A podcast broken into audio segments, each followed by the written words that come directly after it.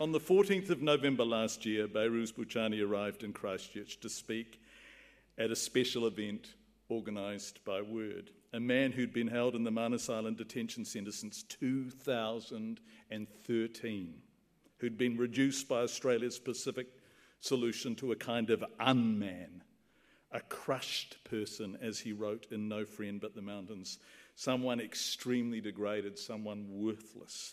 Yes, an example to strike fear into others, to scare people so they won't come to Australia, was here in Christchurch, free, thanks to Word and Rachael King and Amnesty International and Behrouz himself, of course, who was then offered a senior adjunct research fellowship at the University of Canterbury and the protective cloak of Ngāi Tahu's aroha and refugee status and life in this great city uncaged. It is a remarkable story.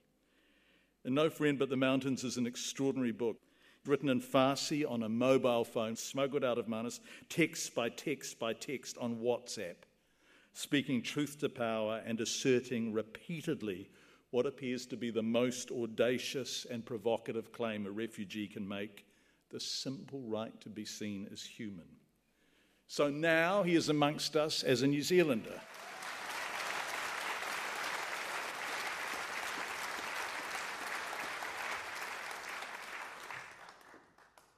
And tomorrow he may or may not have a pie and a few beers and watch the rugby, knowing that even if the All Blacks beat the Wallabies comfortably, it won't have anything on the thrashing that he and Rachael and Word and Amnesty gave Peter Dutton last year.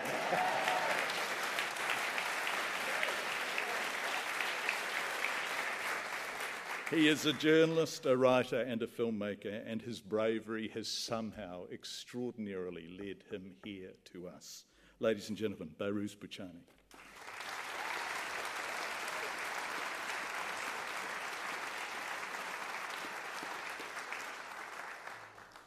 Uh, I had to do my master in two years, but I did in three years. I had to finish high school in four years, but I finished in five years. and I think that is because always I, in any class, I am the most laziest one. and I think I thought that it, it changed, but for today, yeah, I write nothing. yeah. Because, yeah, I thought that probably some uh, don't write. So I said, it's okay. So I go so I write nothing. There is some moment in life, and I think if you be lucky, you experience that moment that you should make decision or you face this concept of courage that you are brave or you are not and I think I experienced something like this in my life. Uh, I describe that in my book that I was born in war. And I say that as a Kurd, that I am the son of war. And this war is not our war. This war imposed on us. And sometimes you know have way just to fight. And uh, I think that is not only my experience, that is experience of any Kurd in this world. When I was uh, 22 years old, 23 years old, uh, some of my friends, they wanted to join Peshmerga, and Peshmerga is a, like a guerrilla, the Kurds who are fighting in the mountains. So you should take the gun and fight with the enemies for the system, which is a dictatorship system, which colonized your land, your culture, your everything. And I think that happened for that moment most of the Kurds face that moment when they are 20 years old, 22, 23. They think that there is no way I should join Peshmerga. I should go to the mountains and take a gun and fight. And I think that happened for me too, because I was in my life, I witnessed how a language disappeared. I witnessed how a language died. I witnessed how the cultural elements died under that system. I mean, and our people in that province that I was born were became different people. They assimilated in a different culture. In a, and they, that was huge for me as a young man to accept that. And that's why when I was 22, 23 years old, some of my friends, they joined Peshmerga. And I was facing this, I, I was thinking to join because there is a dictatorship system, so there is no, no space that you write, you publish what you want, you talk about what you want. Um, many times I wanted to do that, and I approached them, but I didn't do that because I convinced myself no, I cannot do that.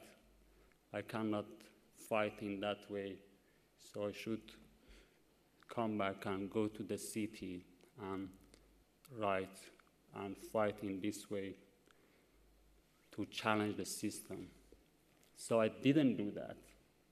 And still I have this question for myself. Did I was I was scared or really I didn't believe in war. I didn't believe to take a gun and fight. So still I have this question and I don't have answer for that. So 10 years later, it, it is my biggest great, uh, honor in my life that I published a book which the title is No Friend But the Mountains, which is a Kurdish term that the Kurds no have friend but the mountains. And this book translated to at least 15 languages and published in more than 25 countries.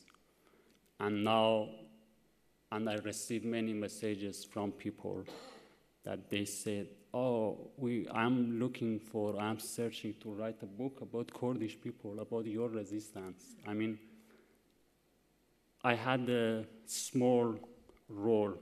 So still, but I have that question. And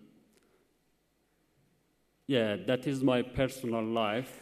Uh, Ten years later, when I was in Indonesia, I met a man. I think I should make it short. yeah, I met a man. His name was Ali. So I did two journey to Australia. So the first one, I was almost drowned. So the, they, someone took me, collected me from the water, and so I experienced one journey on the ocean, and I experienced that how was dangerous. Then I met a man. His name was Ali, and we were sitting in a balcony in Indonesia in a hotel. He said that, but he didn't. Uh, have that experience. He said, Oh, if I go to the ocean, it's easy, just in 24 hours we are in Australia. And I said, No, it's not like that. I did that, and I almost drowned. But he said, No, I, yeah, just we should do it. so we did it. We did it again, but it was second time for me. And many of my friends, they didn't do it. Just stay, stay in uh, Indonesia. So we did it. After four years, yeah, we reached to a latest uh, island in the Indonesia, close to Australia. In that island, so we, for six hours, we were on the ocean, but the waves was were very big, so it was very dangerous. And the pilot said, "No, we should go back." So they took us back to the that island. Again, second day we did. Then he said, oh, "So our petrol finished." And they uh, contacted uh, Jakarta and they said, okay, we will send you petrol. They sent a small boat, and Ali came to me and said, Oh, we should go back with that small boat, go back to Indonesia. Yeah, I cannot do that. It's very dangerous. Yeah, I'm scared and this. And there was a competition between the people on the boat because the boat was small. We were 60 people. The boat could take only like eight people back to Indonesia. The boat that brought us petrol. And Ali said, I sh- Yeah, I cannot do that. I said that if you are stupid, come with us to Australia, that we do it. But if you really you you are not stupid, okay, it's best way is that just go back to Indonesia. We went to Australia, so Ali went back. I was in Christmas Island. After 20 days, someone was calling me, Behrouz, Behrouz, in behind the fence, and I saw that was Ali. and I said, What are you doing here? He said, I went back to Indonesia, but later the smuggler got a big boat. So I felt safe and I came. So the number of my boat was 810, and he was like 850. So Australia started to send the first boat to Manus Island. Each week, one uh, plane, you know.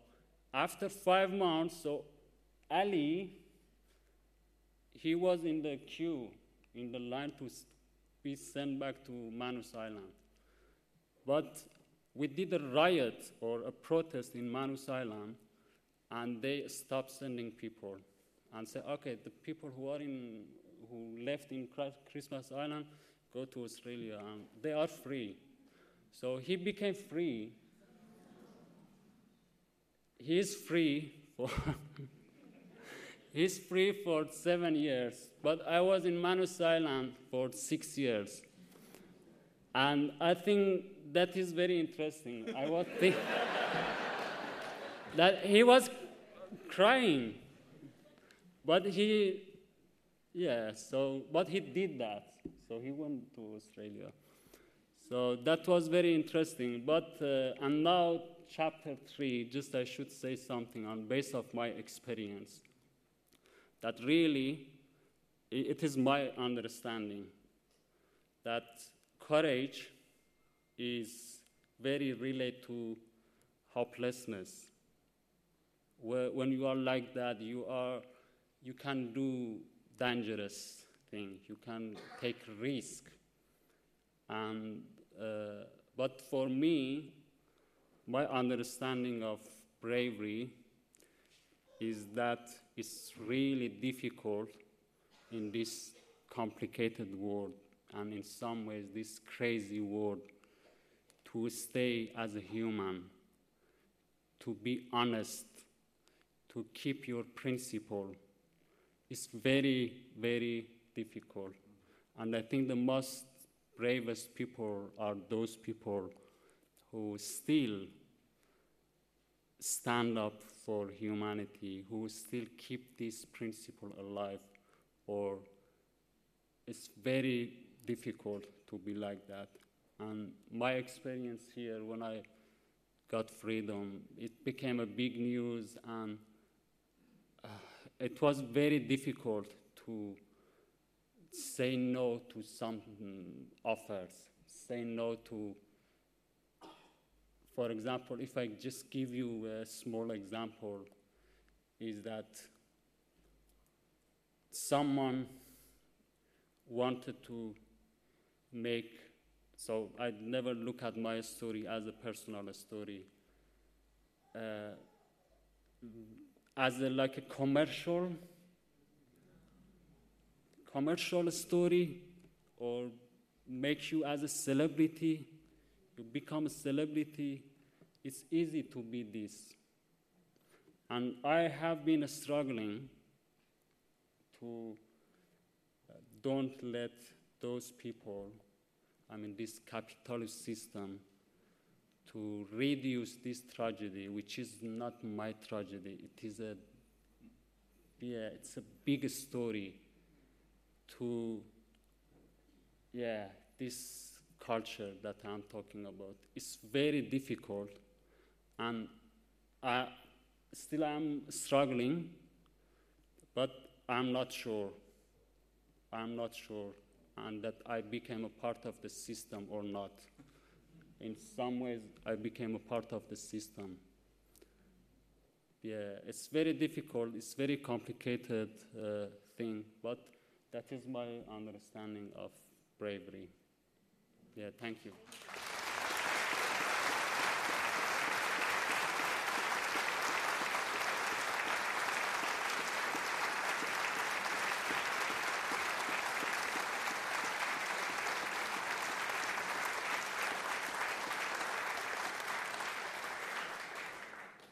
Behrouz, we should talk about your understanding of bravery because you didn't go and fight with the Peshmerga, but you did write for a Kurdish newspaper at great personal risk.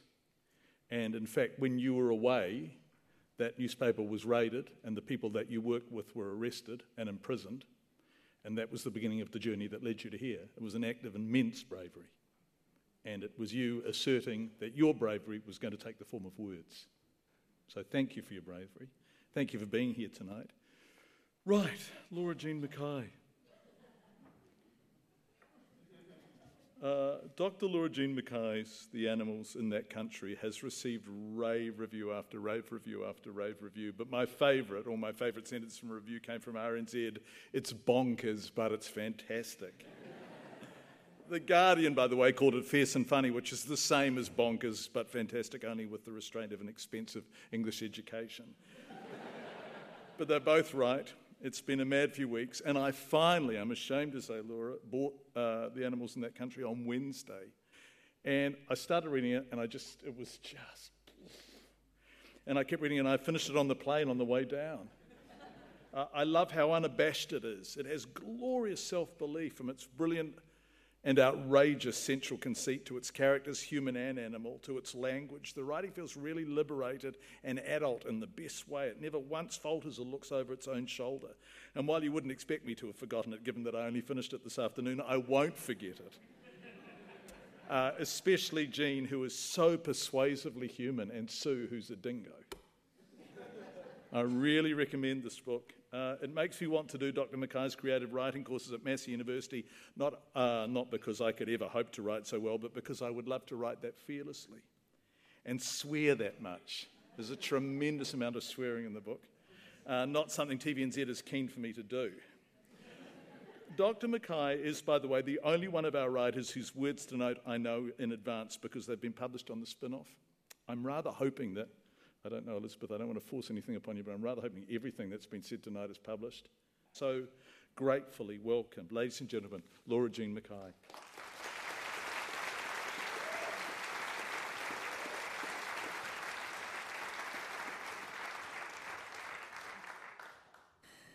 Uh, tēnā koutou katoa, uh, ko Laura Jean McKay toko ingawa, tēnā koutou, tēnā koutou, tēnā koutou katoa. It is so wonderful to be here in one of the bravest cities um, I've known, uh, and on stage with the bravest, the bravest writers uh, that I've read. Uh, I'm, I'm, here with my literary heroes, uh, so we might see my talk as sort of a, a grim intermission between, between um, some absolute brilliance. Uh, I'll begin. Stage one beg. To be honest, I begged her not to go. I wasn't considering how she'd lost her ability to move, or that she'd been here for 93 years and her last sentence was, I've had just about, about enough of this. I said, Nana, don't leave me here. I meant to add alone. She gave me a look that was the very definition of world weary. Zoologist Edward O. Wilson says that we're not living in the era of the Anthropocene, the age of humans, but rather in the Eremocene, the age of loneliness. In the Eremocene, we watch extinctions occur. Photos of Lonesome George, the last surviving Pinta Island tortoise. The sonar trails of the only Christmas Island pipistrelle microbat. The fruitless search for the South Island kokako. Until we are left alone in an environment entirely of our own making. I bring this up because sitting in that nursing home, about to lose the woman who was more a parent than a grandmother to me, I felt a loneliness that seemed to span an epoch. Nana was still there, I could touch her hand, but I was bearing witness to lasts words, meal, breath. A soft boiled lunch arrived on a trolley, but Nana couldn't eat it. She was having trouble swallowing, and at that age and stage of dementia, she wouldn't be kept alive. I rubbed water over her lips, letting some go into her mouth. She nodded firmly. Good idea. In the coming years, this desolate feeling would expand beyond Nana's small nursing home room, beyond any grief I ever had, to the collective loneliness that is this moment in time. To stay and bear witness is not particularly courageous. Not many people with my level of privilege, a Tau Iwi colonial Australian woman in the Antipodes, know that sort of courage that most people need daily. I have too much blood on my hands, and take note, I do not have the courage to write about the blood on my hands here. But if this is about facing fears, I have some. Ecofeminist Donna Haraway talks about staying with the trouble, which requires learning to be truly present as mortal critters entwined in myriad unfinished configurations of place, times, matters, meanings. Stage two. Sit with me. I'm not afraid of death. It's no stranger to our family. My baby photos are backgrounded with my mum's and brother's grieving faces. My dad died at 27, an age where he wrote poetry, had only recently swapped out purple hot pants for jeans, and was expecting a second child, me, that he didn't live to see. Later, Dad's mum in her 60s, Dad's brother in his 50s. Then, as I was an adult, friends whose losses hurt so much I broke my tear ducts from crying. I actually had to go and get a tear duct operation. By 2015, I was watching the weather out a nursing home window near Melbourne, Victoria. I had been taking photos of Nana's hands on the knitted rug, hands that had always seemed to me like tree roots holding everything together, now thin and cracked, dried leaves. Finally, I said, Okay, I'll see you tomorrow, and tried to stand, but I was caught on something. This dying woman had got a grip on my shirt like there was no tomorrow. She frowned at her hand like it was speaking without her. I damn well sat down again. So that year's spring was one of loss. In the Northern Hemisphere, the promised summer came earlier and more ferocious than usual on the Kazakh plains, and a male saiga antelope, a moose like creature with elegant striped horns and a comically bulbous nose, was hot, too hot, possibly the hottest he'd ever been. The rest of the herd was overheating too. The saiga's vacuum like nose is host to a bacteria that usually dwells there quite benignly, but the heat that spring caused it to multiply to fatal proportions through the bodies of the population. Some 200,000 saiga died, 70% of the entire species. Closer to where we sat, in the nursing home, in the same country at least, a spotlight had been turned on a native rodent called the Bramble Cay melomys. The species had existed for millennia, snacking on turtle eggs and avoiding seabirds on a vegetated plot of coral cay sitting just above sea level at the tip of Australia's Great Barrier Reef. The mouse became the first mammal in the world to become extinct solely due to climate change. Rising sea levels and increased in severe storms washed the entire species away. So, if I'm making 2015 seem like a hell of a year for endangerment and extinction, it actually wasn't. We'd only just started catching up. We were turning our heads to search for animals that most certainly had disappeared forever and on our watch. Elizabeth Kolbert had just released her book, The Sixth Extinction, in which she chronicles the largest species decimation in 65 million years. I went to see her at a writers' festival just like this part of a Melbourne audience begging for her to tell us that it would be okay, but she didn't. She fairly slumped in her seat on the stage and articulately shattered our dreams. Stage three breathe. I stayed with my grandmother. I slept on a foam mat on the floor by her bed. She knew I was down there. More trolleys rolled down the hall, and every few hours a carer burst into the room to check Nana's pulse.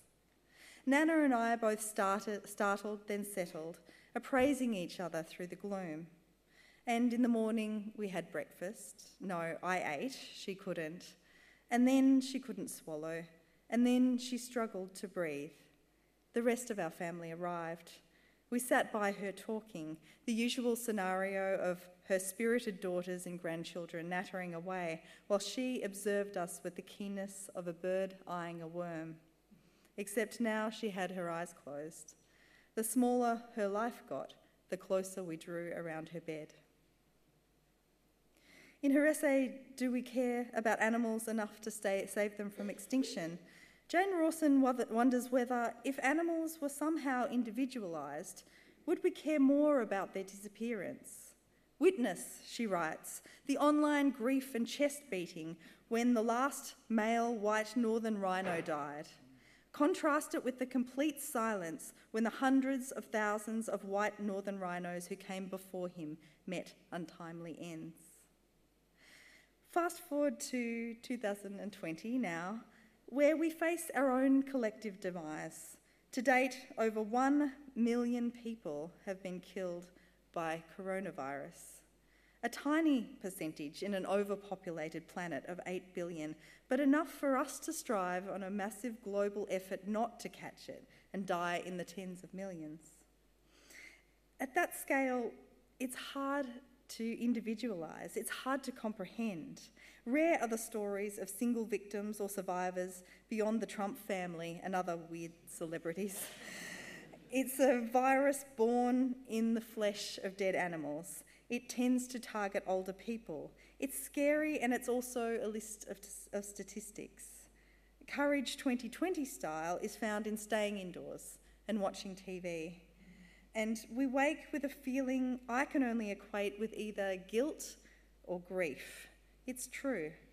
I'm still here, and they're gone. Stage four stay with the trouble. A crow narrator in Max Porter's novel Grief is a Thing with Feathers states that they find humans dull except for in grief. In grief, the bird feels, humans are pure crow. In the final moments with Nana, I felt like her death coach. Come on, you can do it.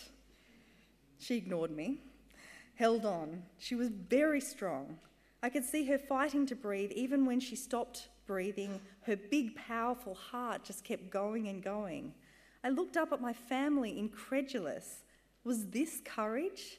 A superwoman who can live without food or breath? You see, she'll never die. Of course, she died. The loss of her pecked up my voice and clawed my heart. My left eye began to flutter, like it was trying to get out. In her poem Grieving, writer Te Kare Papuni or J.C. Sturm expresses it best. You bugger, dying without me, leaving me stranded. Stage five. Try this on. What do we have left when a life is lost and we don't have the words to describe it? remains memories, objects. The grainy black and white footage of the last Tasmanian tiger, thylacine, one of the world's biggest carnivorous marsupials, pacing back and forth in a bear cage, a low tail fetching stripes. The stories of a gun cracking over the Auckland harbour as the Governor of New Zealand shot the last pair of southern merganser ducks in 1902. A picture of a seal caught in the, di- in the giant soup that is the Great Pacific Garbage Patch. In my aunt's house, the unslept, hysterical laughter of women unpacking and repacking boxes, the masses of meat, the early whiskey, the late history, the sudden hot argument, a sweet smell, pressed flowers, felt hats, rings in a dish, teeth in a glass, lipsticks ground to the end of colour. I try on the rings that I now keep in a box, but whenever I do, I feel silly. A girl again, dressing up in Nana's fox fur stole, creepily designed so that the mouth opened and the fox somehow bit its own tail. Is it equally foolish to visit the delicately laid out skulls of extinct moa, haast eagle, and huia in Te Papa? Why do we keep these remains if we can't stop our own carnage? Why do I try on the rings if I too will die? I don't have the courage to bring children into this kind of world, so who will I pass these shiny things to? We keep these relics, of course, to bear witness, to make physical the soupy chaos to give ourselves the courage to at least know we're not faking the grief. See, I didn't imagine it. They existed. Here they are in a box. So I call the family and friends that I have left, trying to reach them over the coronavirus oceans, otherwise known as the ditch. They respond. When we finish talking, I go out to stare at the animals. There are more cows than native birds. I breathe in their chocolatey smell and look over the fields where blackbirds pick at the grains there. I see trouble. I sit with it.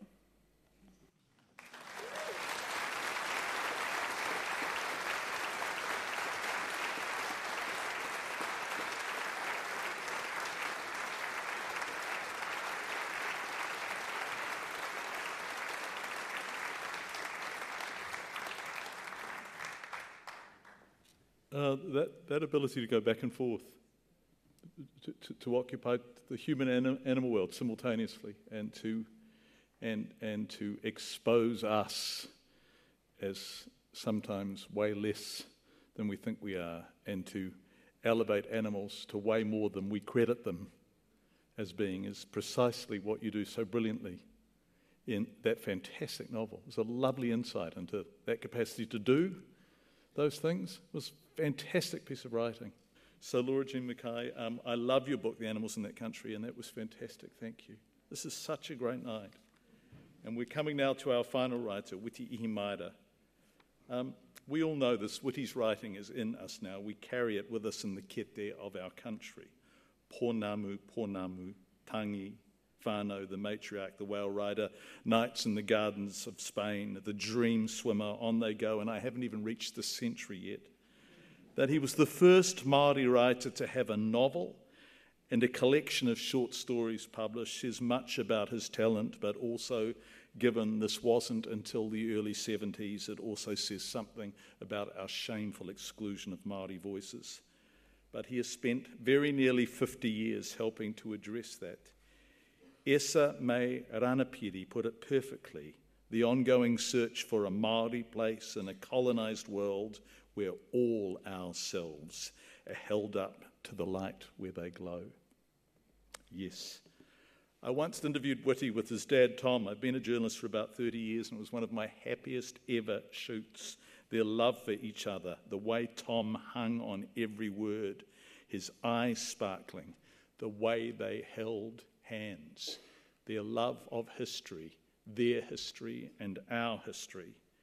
And I wonder now if among Witi's many great gifts to us has been to take whānau, a word which was very seldom used by anyone other than Māori when I was growing up, and to make us all desire this Māori understanding of family for us all. His has been the generosity of opening doors so the rest of us who too often had not tried hard enough could see the lives inside. This makes him a brilliant memoirist, by the way, and Maori Boy and Native Son are highly recommended. So, where will he take us now? Still following him, still learning from him, still enriched by him all these years on. Kei te rangatira te nakwe.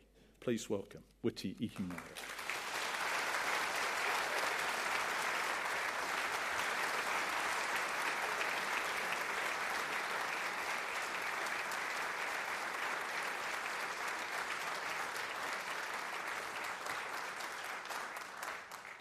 You know, the good thing is that I'm partly deaf, so I never hear half of what he says. and the other thing, of course, is that I have this wonderful saying by a journalist named Ann Landers. So whenever I come and speak to anybody, I always think of Ann Landers, who said that things are darkest before they become totally black. um, I don't think of myself as particularly courageous, John. There are people in this hall more courageous than I. But whenever I have needed to show courage, I have intervened, and I have actually come off the worst for it. because that is the reality. You are not always the hero, and you do not always win. Love doesn't always win. The right doesn't always hold. There's a line, however, that you must draw in your mind about what you can accept and what you will not accept abuse of women, bullying, threats to kill other people and to yourself. The most courageous thing I ever saw was on a beach in British Guyana. My friends had taken me there at night, and I wasn't sure what to expect. Then came the blood red dawn, and in the sky, the massing of huge black clouds of seagulls. Kilo! Kilo! And beyond the breakwater, the sea began to foam with seething fish.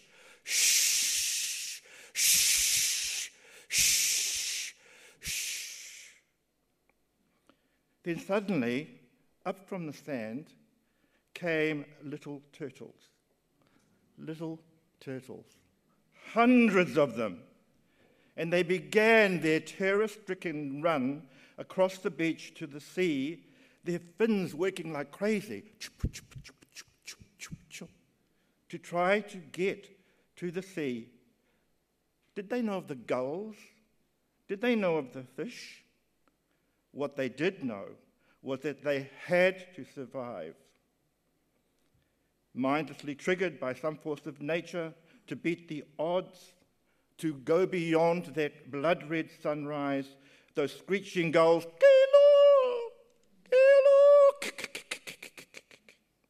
and the fish jumping in ecstasy, awaiting their kai. All I could think of was, Go, you little beggars, go. And that's what I want to say to us tonight. Ki ngā ihi kaitahu o ōtau tahi ngā mihi, akuranga tira huri noa huri noa i te whare. Tēnei ngā mihi atu ki a koutou haramai ki tēnei mahi o te pō. Tuatahi, I stand on this marae and I hold a wooden rako up to the sky. It is a small spear tufted with bird feathers.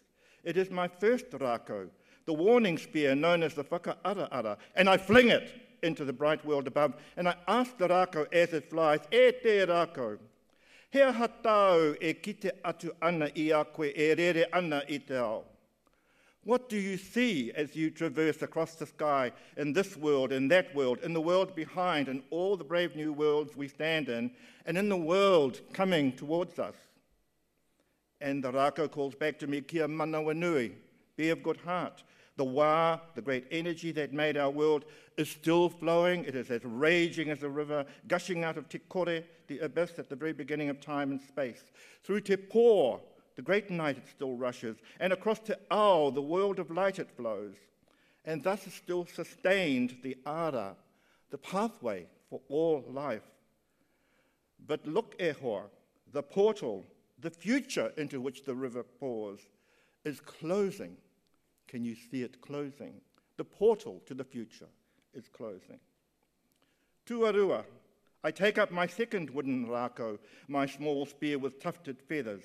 It is the rako takoto, the one that lays down the kaupapa, the one which enunciates the person, the purpose of the wa. And this spear I fling even higher into the heavens. E te rako, he.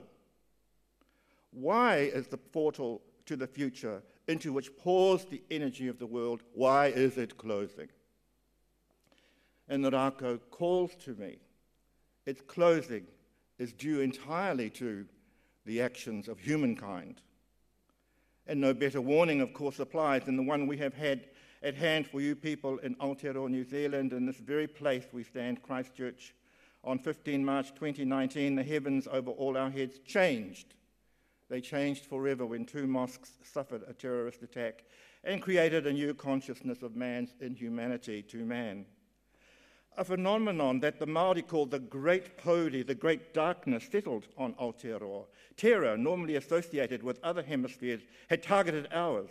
How could this be? The humanitarian compulsion of Rongo, God of peace, was falling to the actions of Tu Matawenga, God of war. Therefore, the portal was being hastened to closure by devastating human wars. 15 March 2019, and subsequently COVID 19 are warning signs that we must all recommit to aroha ki te iwi and to take up greater activist thinking to stop the future closing to act strategically for peace before it is too late, to call on our world leaders with louder voices to introduce international structural change, not just against racism, but to prevent ourselves from being overrun with hate, but to also obtain equity, equality, and justice in all countries, not just here. You all to act as history's witnesses to stand up for international governmental and judicial practices that provide safety for all our peoples and against politicians who, when they fight, are like big animals that trample all the grasses underfoot. The powerless require our voices. The populations suffering famine caused by ongoing wars need rescue. People must have access to clean drinking water, not just here. They need safe homes. One child is everyone's child. One sister is everyone's sister. One migrant family is everyone's family. Black lives do matter. Pōpoho he tangi ana tama ki te kai mana wai ho me tiki ake ki te poa hau kai. Hei a mai te papake ki utara he wai u mō tama. Ki a homahi e tō tupuna e ua nuku whakarongo ko te kumara. Ko wharinui te rā, ka hiki mata te tapu wai o Tangaroa. Ka whae mata te tapu wai o Tangaroa, Tangaroa.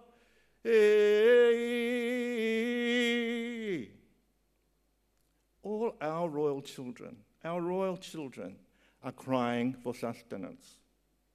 The legacy of the royal food, the legacy of the kumara.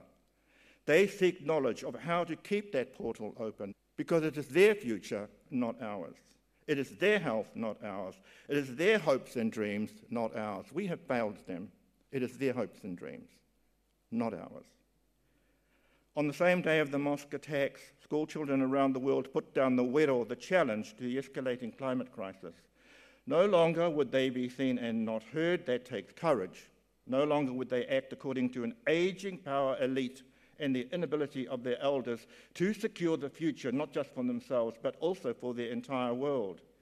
Their keystone, their keystone species are facing catastrophic decline. Ecologists are talking of moving animal, bird, and tree species from failing biosystems to places where their accustomed band of existence will be available to them. And governments will be doing the same for the human species as climate refugees add to our current refugee crisis by seeking human biosystems that will accept them. You think you're lucky to live in New Zealand? You better believe it. The Earth is 4.6 billion years old. Let's scale that to 46 years. Humankind has been here for four hours. In that time, we have destroyed more than 50% of our world's forests, the atmosphere we breathe, and decimated our oceanic environment. The earth is crying. E tera clamo, de erde la terre pleure, umlaba uyakala, ke te tangi te whenua. But you know, the earth in crying does not cry for itself. Itself does not matter. What it cries for us, the people whom it is supposed to serve. Māori people say, mā wiwi te whenua, mā wiwi te moana, mā wiwi te tangata. If the land is sick and the ocean is sick, the people will get. The wā will stop flowing. That portal, that portal, that portal will surely, surely close. Tuatoru.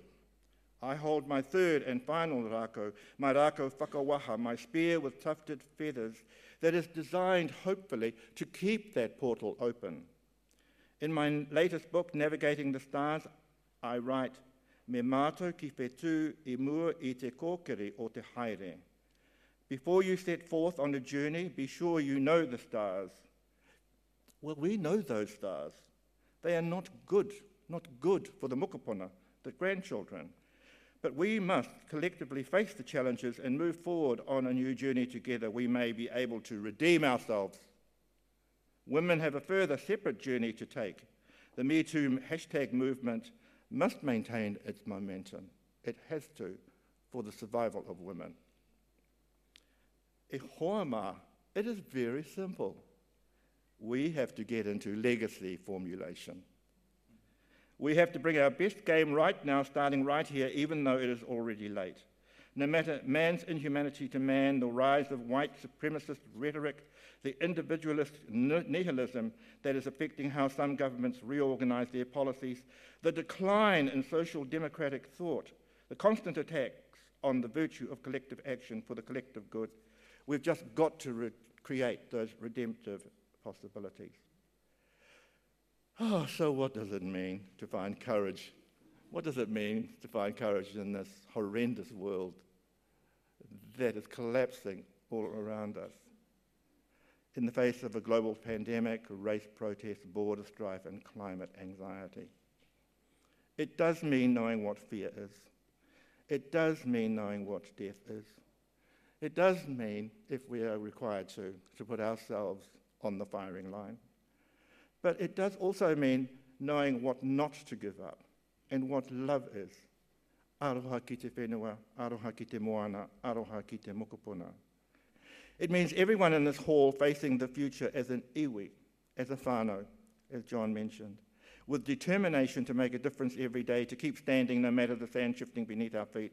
Mothers, fathers, brothers, sisters, husbands, wives, partners, grandparents, friends, strangers, you. Don't slip. Don't fall. Just keep holding each other up because you will have to stand forever. And I'm so honored to be among you. What greater kaupapa do we have than to ensure through every means within our power the maintenance of the portal against the world's collapse, to be kaitiaki of the threshold for the mokopuna's unfolding future? The task is momentous, but kia kaha ngā hoa. Let us together Therefore, aim the prow of our waka at the first star now.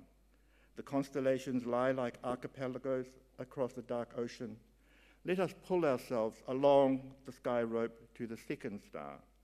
Take account of the sun as it sets and hold true on our course to the third star. Let Karakia open our way to the zenith star, where today becomes tomorrow and where the portal waits, waits for us to stand strong and to keep it open. So now, on your behalf and mine, I fling that third rako into the topmost heavens. Fly, O tufted spear, and plant yourself in the future.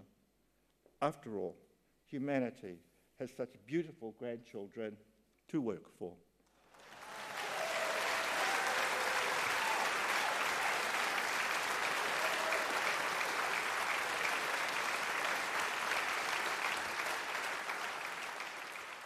This has been a magic evening. And um, I, I, I want to say to you six on the stage, thank you for bringing so much of yourselves, for giving so much of yourselves. You know, um, uh, Martha Gellhorn. Martha Gellhorn was a journalist, uh, infamously, really appallingly better known for being Ernest Hemingway's mistress, but in fact, she was a, a brilliant war journalist who wrote, one of the first female war correspondents, who wrote brilliantly. And at the end of her life, she was asked about it, uh, and she said, All my life I have thrown small stones into a large pond, and I have no idea whether they made even the slightest ripple. But I don't need to worry about that. My responsibility was the effort. Now, you do make ripples in the pond of us, but your effort tonight was extraordinary. And so we are so grateful for it. And it has been such a pleasure being here. Elizabeth Knox, Mohamed Hassan, Becky Manawatu, Behrouz Boochani, Laura Jean McKay, and Witi Ihimaera. Thank you so, so much.